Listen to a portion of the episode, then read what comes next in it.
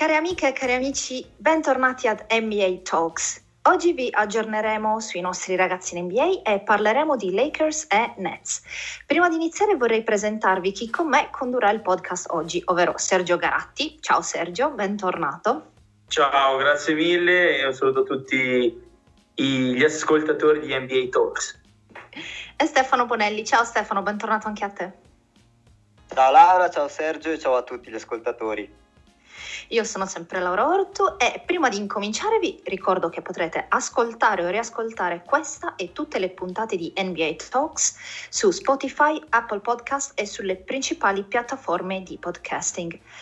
Eh, detto questo direi che siamo pronti ad iniziare con il gazzettino degli italiani, ecco come l'abbiamo eh, ribattezzato. Allora, i nostri tre ragazzi stanno andando tutto sommato bene perché Gallinari è sempre più costante ed incisivo, Mannion fa sempre più esperienza e Melli sembra aver trovato un minutaggio importante. Eh, che ne pensiamo della performance di Melli che finalmente è tornato in campo? E poi vorrei sapere anche cosa ne pensate di Mannion e Gallinari. Allora, Melli è meno male che è entrato in campo perché sembrava di vedere una puntata di The Walking Dead, praticamente era inesistente in giro.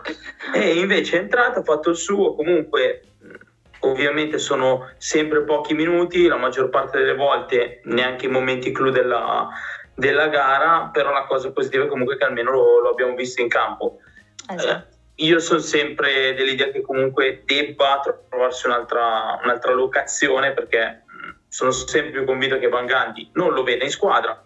Eh, il futuro potrebbe essere anche dietro l'angolo in realtà perché ci sono alcune, alcune richieste da alcune squadre, pare, a quanto si legge sui vari, sui vari blog. Non abbiamo certezze, quindi non diciamo niente, mica che diciamo qualche inesattezza e poi ci, ci puntano tipo American Sniper, però qualche, qualche offerta c'è in giro, vediamo se si realizzeranno. Ehm, invece degli altri due baldi giovani, che mi dite? Vado sempre io, dai. Allora, parliamo della mia croce delizia Menion. Diciamo che da quando è ritornato in NBA comunque sta facendo vedere delle gran belle cose. È vero, anche per lui il minutaggio ad ora con il ritorno di Kerry è, è limitato, ma nelle volte comunque che è stato impegnato anche in quintetto base mi sembra che è andato, è andato benone. Mi sono riguardato comunque alcune gare ha ancora qualche problemino, eh, problemino al tiro.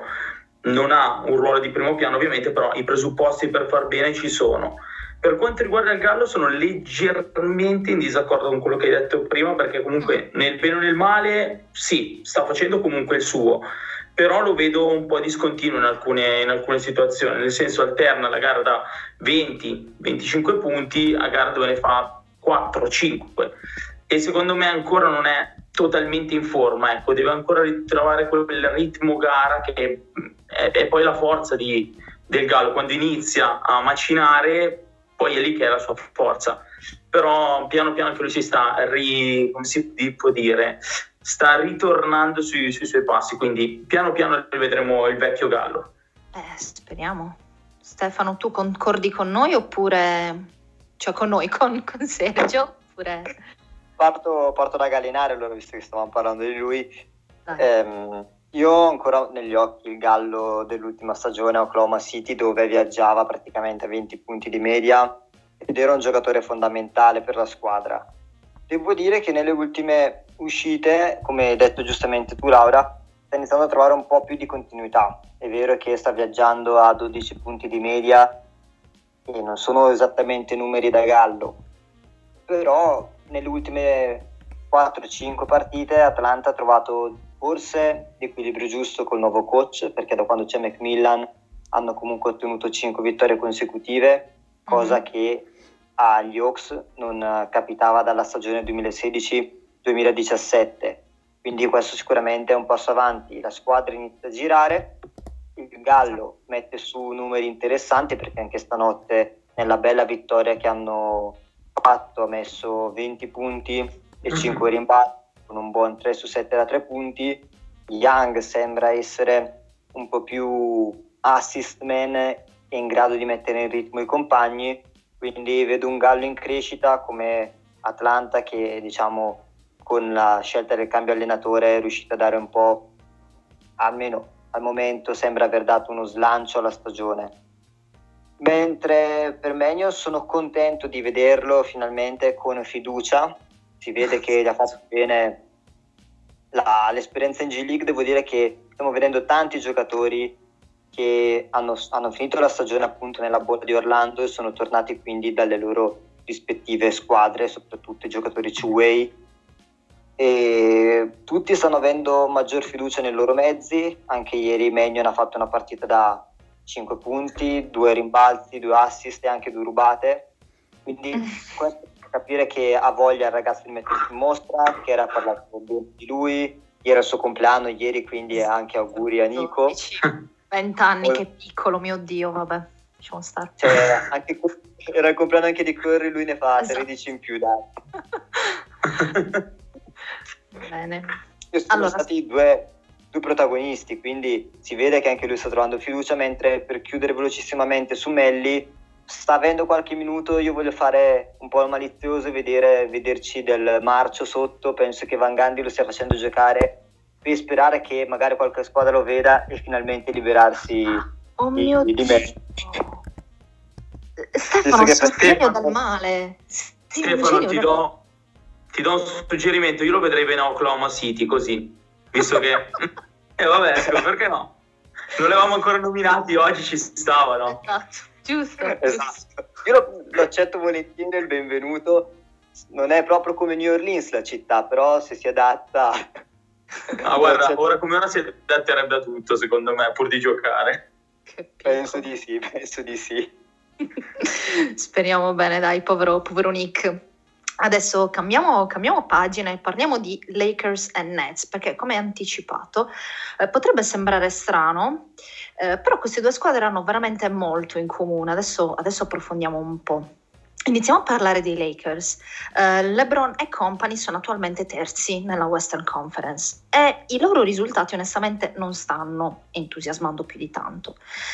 Arrivano al 15 marzo da due sconfitte consecutive contro i Suns e i Kings e una vittoria contro i Pacers il 13 di marzo.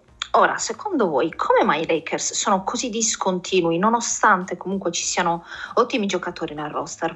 Faccio solo un nome, Anthony Davis. Questa mm. è la chiave, secondo me, della stagione per Los Angeles. Nel mm-hmm. senso che a inizio stagione, con Davis in forma, tutta la squadra girava sostanzialmente senza alcun problema. Erano i soliti Lakers che vincevano agevolmente le loro partite o comunque controllavano, giocavano con la terza marcia, non avevano nemmeno la quarta, ecco.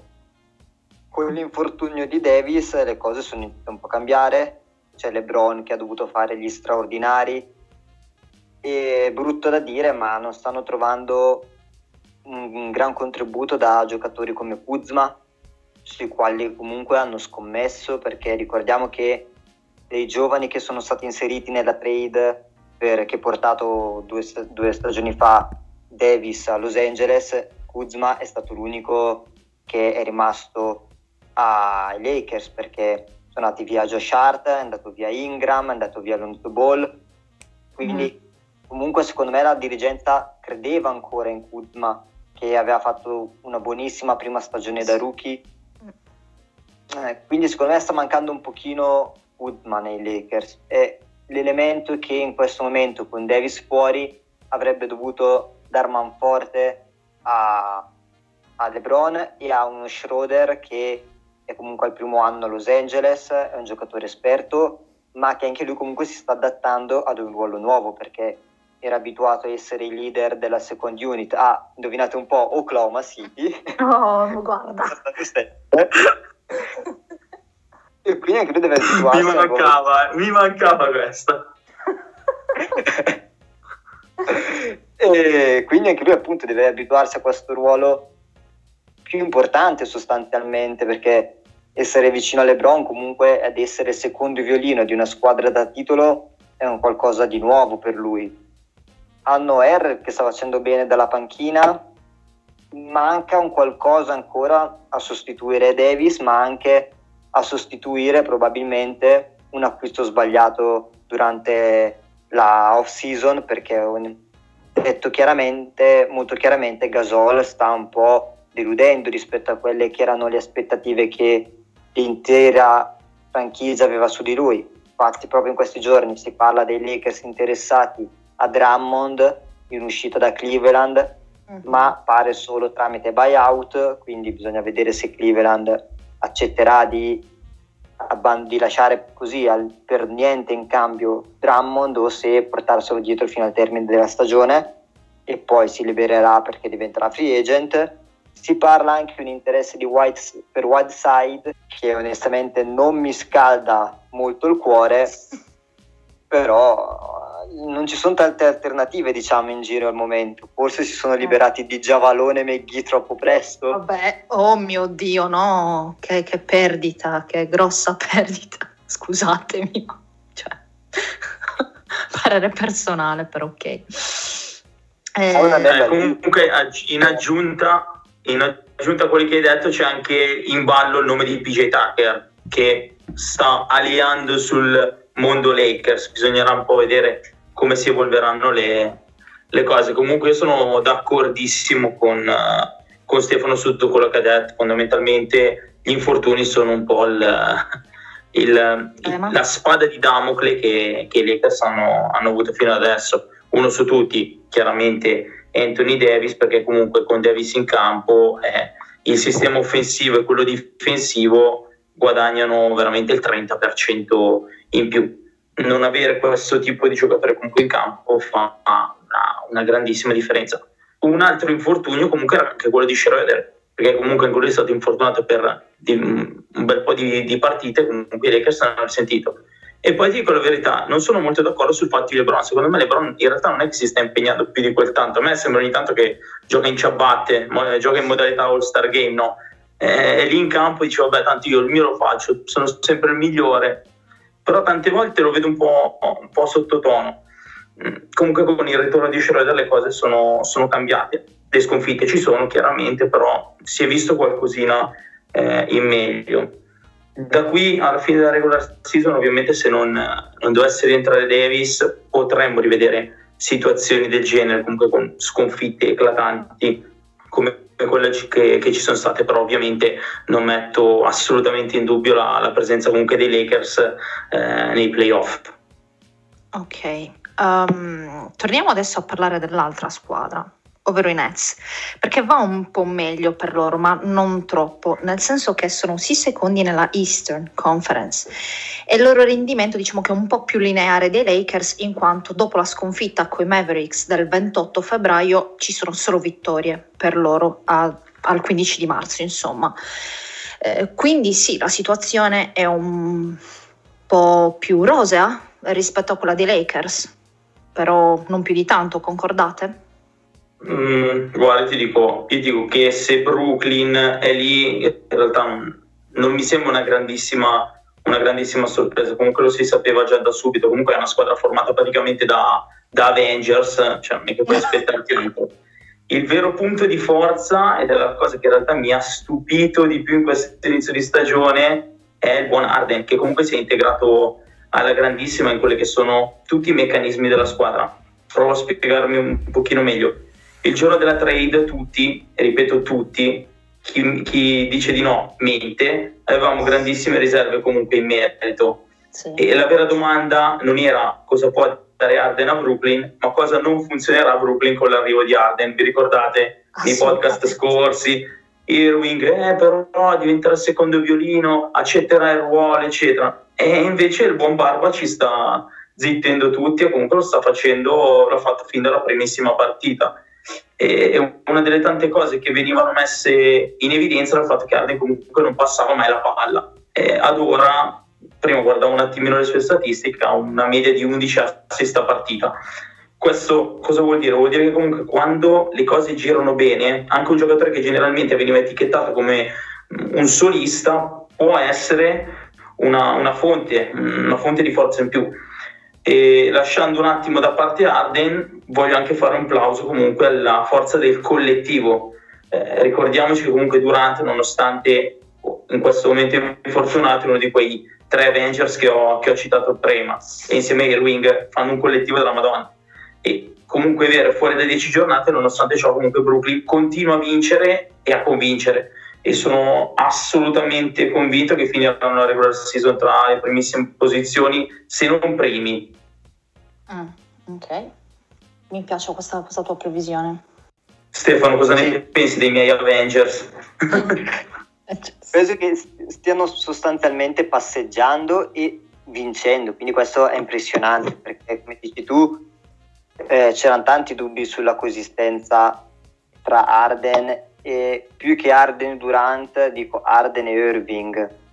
E invece da soli stanno facendo vincere, vincere, vincere, vincere e ancora vincere Brooklyn.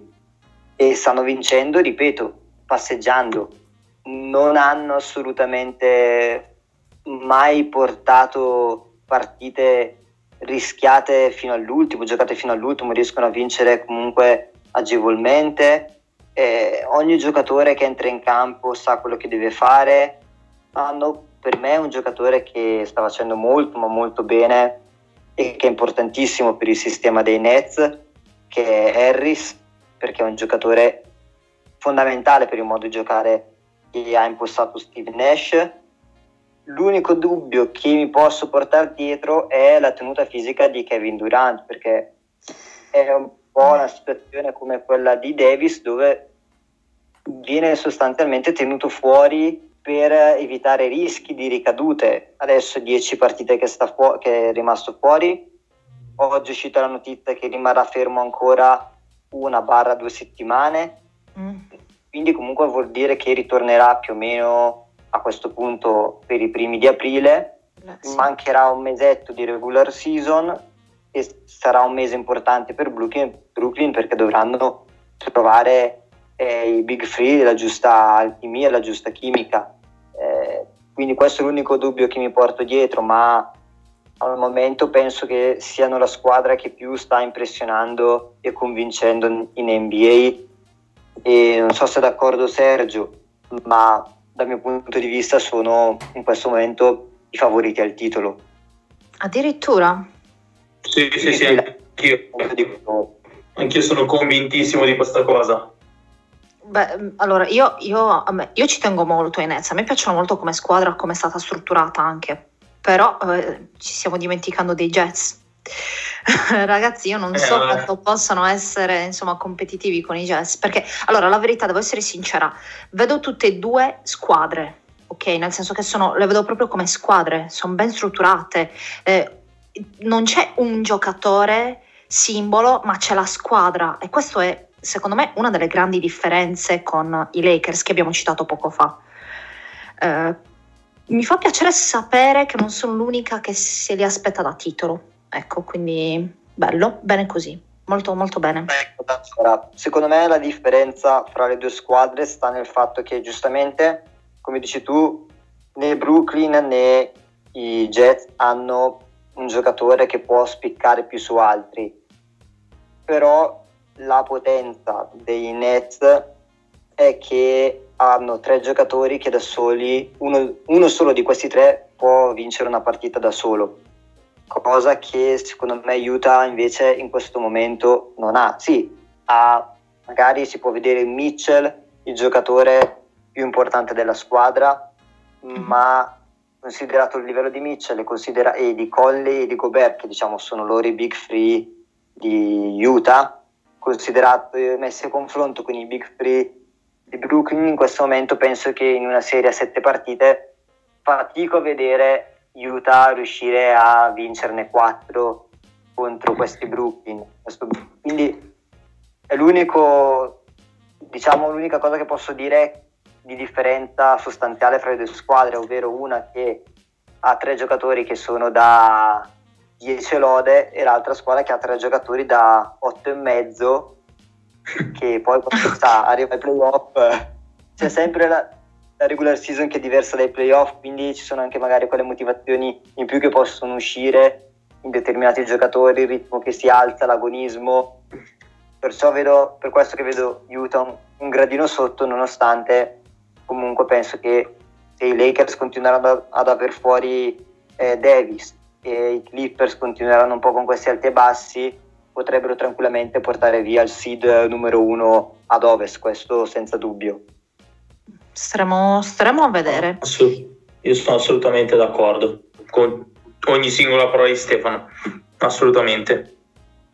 Allora, alla luce di quanto si è detto fino ad adesso, è chiaro comunque che queste due squadre, per quanto possano essere diverse anche sulla carta, hanno comunque qualche somiglianza e queste, questa somiglianza può essere soprattutto ricondotta al rapporto della società con i giocatori. Mi viene in mente appunto Kevin Durant per i Nets o Davis appunto per eh, Los Angeles. Eh, questi sono due giocatori che in questo momento non sono uh, disponibili in roster e hanno lasciato degli equilibri precari nella squadra, eh, nelle loro squadre. Ecco. Eh, con l'arrivo di Blake Griffin a, a, ai Nets le cose potrebbero migliorare o forse no. Eh, quindi queste due realtà fanno molto riflettere, eh, soprattutto quando appunto non possono essere definite realtà di squadra. Eh, quello che succede ai Lakers, secondo voi, potrebbe essere uno scenario possibile anche per Brooklyn, soprattutto ora con l'arrivo di Blake Griffin? Io non so se ti ricordi Laura, settimana scorsa quando abbiamo finito la puntata e che ho tirato la frecciatina ad Achille dicendo che non ero d'accordo sul fatto che Brooklyn avesse fatto un affare con Griffin e provo a spiegarmi in modo sintetico ora, altrimenti non lascio mai la parola a Sergio e dopo vuole, chiede subito di riportare subito Ruben con lui in trasmissione. no, no, no, mi, guarda, mi sto trovando bene, non ci siamo ancora scannati, cioè è, è un miracolo, non sono ancora scannato vai, con vai. nessuno oggi. Però mi sa che saremo d'accordo anche su questo, eh. eh perché tra noi comunque ci parliamo sui nostri gruppi, quindi più o meno sappiamo come la pensiamo. E onestamente penso che Mm, sicuramente si arriva, e mi sembra che comunque dalle dichiarazioni sia arrivato con la testa giusta Griffin. Trovo sempre un pochino triste questi trasferimenti di giocatori che una volta erano top e che ora sono diciamo un po' in fase di declino, in fase calante, che vanno a cercare un anello fra virgolette facile. Non mi piacciono molto queste cose, diciamo che ammazza un po' la competizione il bello della Lega, però così è. Io penso che Brooklyn avrebbe avuto molto più bisogno di un tipo di giocatore alla Andre Drummond, visto che citavamo prima. Brooklyn e eh, Brook, Griffin, questo è un déjà vu. Brook, eh, Griffin, continuo. Griffin mh, mm, porta difesa sì, ma fino a un certo punto, senza il suo atletismo è un giocatore che dimezza il suo valore per quello che ha dimostrato nelle ultime due stagioni a Detroit dove ha giocato veramente pochissimo, sempre vittima di infortuni. Ricordo una partita di un mesetto fa più o meno contro Boston in cui nell'azione finale decisiva in difesa venne ridicolizzato da Tatum e non mi fece una bellissima impressione. Quello che servirebbe a Brooklyn è anche un giocatore con tanto tiro da tre, da tre punti e Griffin non è esattamente quel tipo di, di player. Si è costruito il tiro da tre punti sì e no credibile nel corso della sua carriera, ma diciamo che non era entrato nella Lega come un tiratore vero e proprio. Quindi avrei visto magari un, un tipo di giocatore diverso, un PJ Tucker anche, visto che citavamo prima che sicuramente è un giocatore che farà comodo a qualsiasi contender in cui andrà a, a giocare. Quindi io ho molti dubbi sull'arrivo di Griffin. Penso anche Sergio, però lascio giustamente a lui la parola perché è giusto che dica la sua. allora, io il titolo del mio, del mio pezzettino su Blake Griffin è L'aggiunta di Blake Griffin non sposta i Nets. Allora, i Nets sono un super team, ma non da settimana scorsa quando Blake Griffin è stato aggiunto alla rosa. Lo sono da quando Sean Marks ha messo sul piatto otto prime scelte, quattro delle quali erano in swap, Chris Lavert, Jared Allen, Torrent Prince e Rodion Crooks. E per tutto questo per arrivare a James Harden. Il buyout e la conseguente firma di Griffin secondo me non cambiano di una virgola la percezione che comunque si deve avere di questo team perché purtroppo mh, Blake Griffin non è lontanamente il giocatore comunque che abbiamo eh, visto in passato fisicamente visto nelle ultime partite mi sembra anche alle ultime run comunque della sua carriera. Sincero, all'inizio ho adorato Blake, tra le altre cose ho in giro forse la sua canottiera da qualche parte e Love City è stata una delle squadre che mi ha divertito di più negli ultimi dieci anni, ma l'apporto comunque che può dare Griffin è solo ed esclusivamente mh, in attacco. Ed è comunque un apporto, come diceva anche prima Stefano, di cui comunque i Nets eh, non necessitano. Eh, il miglior attacco della Lega comunque ha bisogno di difensori che sono versatili, comunque che possano sopperire. Un po' le disattenzioni di Garden, perché comunque insomma non è sempre sempre attentissimo. E poi anche le lacune di, di Irving e Griffin non è quel tipo di giocatore. Quindi è inutile comunque ridare alla morte della competitività competitività riuscirò a dire questa frase eh, all'interno dei, dei Nets. Sicuramente Griffin sarà un giocatore diverso da quello che abbiamo visto comunque con la maglia dei Pistons come diceva anche prima Stefano le sue dichiarazioni, il modo in cui si è posto lo, lo, lo stanno dimostrando, ma è comunque un giocatore che per una squadra che punta ad arrivare in fondo, secondo me può giocare un range di 7-10 minuti, non di più. Paradossalmente, adesso la dico forse grossa, a questa squadra è molto più utile un DeAndre Jordan, e, di cui comunque non sono neanche un, un grandissimo estimatore, piuttosto che un, un Griffin. Quindi, insomma, non stracciamoci le vesti, non urliamo lo scandalo, se, se, comunque i Nets, come dicevamo prima, a fine stagione comunque riusciranno ad alzare il, Larry O'Brien con o senza l'aiuto di Blake Griffin. Cioè, insomma, abbiamo capito che l'arrivo di Blake Griffin non cambierà praticamente niente. assolutamente niente, quindi perfetto. almeno lui si vince un anello probabilmente, dai, è contento. Vabbè, dai, povero, insomma, un lato positivo. Però invece, eh, ditemi invece qualcosa su, su, Los Angeles, sui Lakers. Um, secondo voi, mm, come, come, come, la vedete la, la, la, situazione proprio a livello proprio di spogliatoio? Cioè, secondo voi è solo qualcosa che si manifesta in campo, questo equilibrio precario, oppure c'è anche qualcosa dietro? Perché io, io secondo me mi, ti interrompo un secondo Stefano, perché secondo me comunque stare in squadra con un, eh, mi sa che l'hai detto proprio tu poco fa, stare in squadra con uno come, mm, come Lebron, che oltre ad essere un gran campione ha anche una personalità molto forte, non deve essere esattamente una passeggiata, o sbaglio? No, questo assolutamente no e per me mh, mm, appunto il fatto della personalità forte che ha Lebron all'interno di uno spogliatoio. I Lakers lo hanno pagato il primo anno a Los Angeles mm-hmm. di mhm. James, quando con una squadra molto giovane, nel momento in cui ci fu l'infortunio dello stesso LeBron, i Lakers crollarono perché quando si fece male a Natale nella partita contro Golden State, i Lakers in quel momento erano quarti ad ovest, attaccati alle prime tre, che erano proprio i Warriors, Houston e Oklahoma City, Oklahoma. ed erano lì erano proprio attaccati alle prime, alle prime tre. C'è stato l'infortunio di LeBron, i giovani non sono stati in grado di prendersi le responsabilità, i Lakers sono totalmente crollati, anche LeBron quando è rientrato si è scoperto poi che essere rientrato a un 20% della condizione non, non riusciva diciamo, a riproporre lo stesso gioco che avevano proposto e fatto vedere nei primi due mesi, quindi è sicuramente una figura ingombrante nello spogliatoio, ma penso che questa squadra sia stata costruita ad hoc da LeBron e Pelinka, perché parliamoci chiaro, LeBron in qualsiasi squadra va non è solo il giocatore, ma è anche il general manager, l'allenatore. Mm. Quindi, un potere decisionale abbastanza insomma. Mm.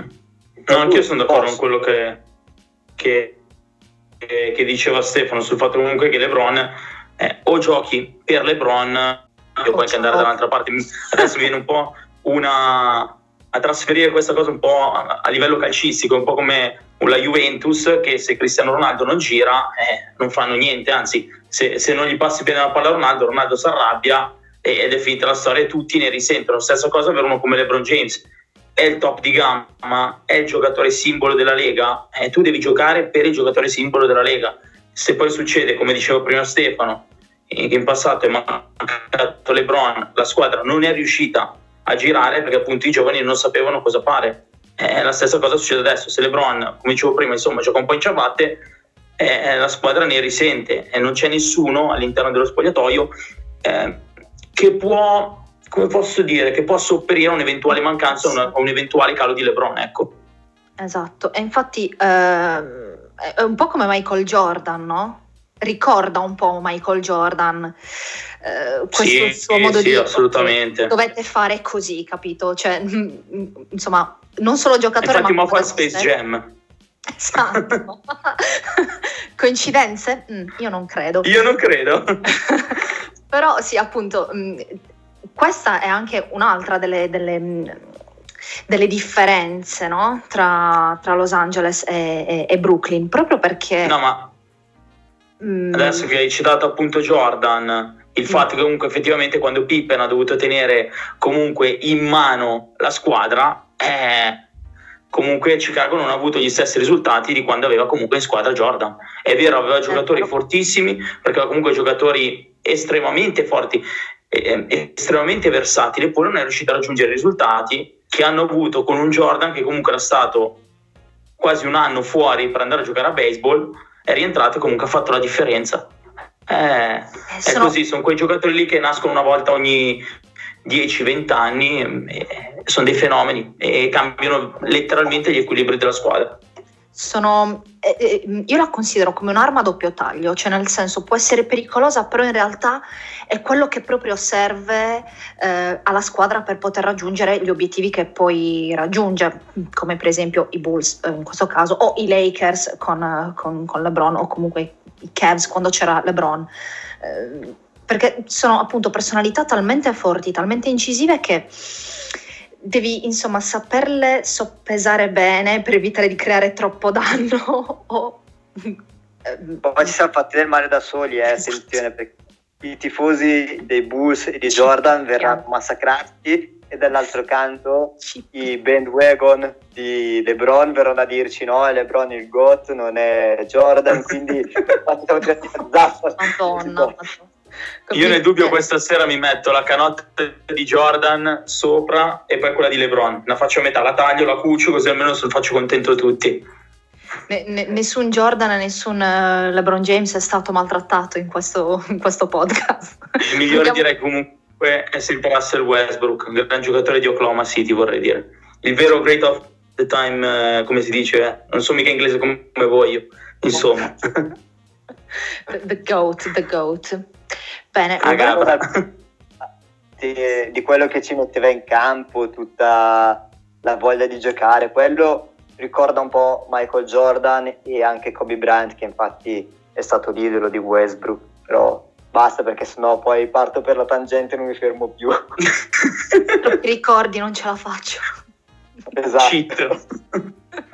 No, no, dai, no, no, no, scherzi a parte, se vuoi davvero dire qualcosa su Westbrook, non ti blocchiamo. Eh. Ah, fatto, eh, si può dire che due notti fa, se non sbaglio, è stato uno dei cinque giocatori che ha fatto registrare una tripla doppia, che è stato il record all, all time dell'NBA. Non era mai successo che cinque giocatori nella stessa nottata facessero una, una tripla doppia, quindi questo si può diciamo dire, ecco, insieme a Julius Randall e gli altri adesso in questo momento mi spiace per uh, quelli che sto lasciando fuori ma non me li ricordo onestamente. Vabbè, l'importante è... detto Kumpo anche che proprio giocava contro Westbrook e gli altri due chiedo Venia andrò a controllare e poi vi faremo sapere. Esatto, nei commenti, scriveremo nei commenti i nomi. Uh, cosa... Mi, mi, è sfuggita una cosa, vi volevo dire una cosa, ma ne sono completamente dimenticata. Diamine, non fa niente, pazienza, vuol dire che non era importante. Volete aggiungere qualcos'altro sui, sulle nostre bellissime Lakers e Nets? Dico solo una... Mm. Visto che vai, vai. vedo leggermente, visto che parlavamo appunto di problemi che si possono essere all'interno dello spogliatoio, qui vedo un pochino più magari in difficoltà o più rischio di esplosione all'interno dello spogliatoio, magari nei net, visto che parlavamo, comunque sappiamo che al momento vige la pace, ma Irving, Durant, Arden, mm, lo stesso di Andre Jordan non sono proprio delle teste tranquillissime, ecco. C'è gente magari più raccomandabile, quindi è un attimo che può succedere la catastrofe. Questo ecco. basta. Ecco, infatti, quello, ecco, ora mi sono ricordata cosa vi volevo dire, appunto, riguardava questo, con l'aggiunta anche di Blake Griffin, insomma, secondo me l'equazione si ah. diventa ancora più instabile, quindi c'è mm. tipo... Ora ne esce. Mamma mia, esplode, poveraccio veramente, potrebbero... È un po' come mettere le Mentos nella Coca-Cola lì. Eh, esatto. esatto. Siamo, siamo, lì lì per creare il danno irrimediabile. Allora, se non avete altro da aggiungere, io direi che con queste conclusioni finali potremmo chiudere la nostra puntata quotidiana di NBA Talks. E così facendo vorrei ringraziare Stefano e Sergio per essere stati qui con noi oggi. Grazie ragazzi, è stato bello, anche se non c'è stato tanto sangue, però è stato bello lo stesso. Peace and love questa settimana, grazie a te Laura. Tantissimo. Ma in realtà io e Stefano andiamo sempre abbastanza d'accordo anche sul gruppo, quindi cioè, era impossibile trovare cose cui, nelle quali andavamo in disaccordo, quindi è andata benissimo, viva la pace, viva l'amore e, e ci vediamo la, la, tra due settimane. Eh, okay. Vi ricordo che potete ascoltare o riascoltare queste e le altre puntate di NBA Talks su Spotify, Apple Podcast e sulle principali piattaforme di podcasting. Io vi saluto e vi aspetto alla prossima puntata di NBA Talks. Ciao!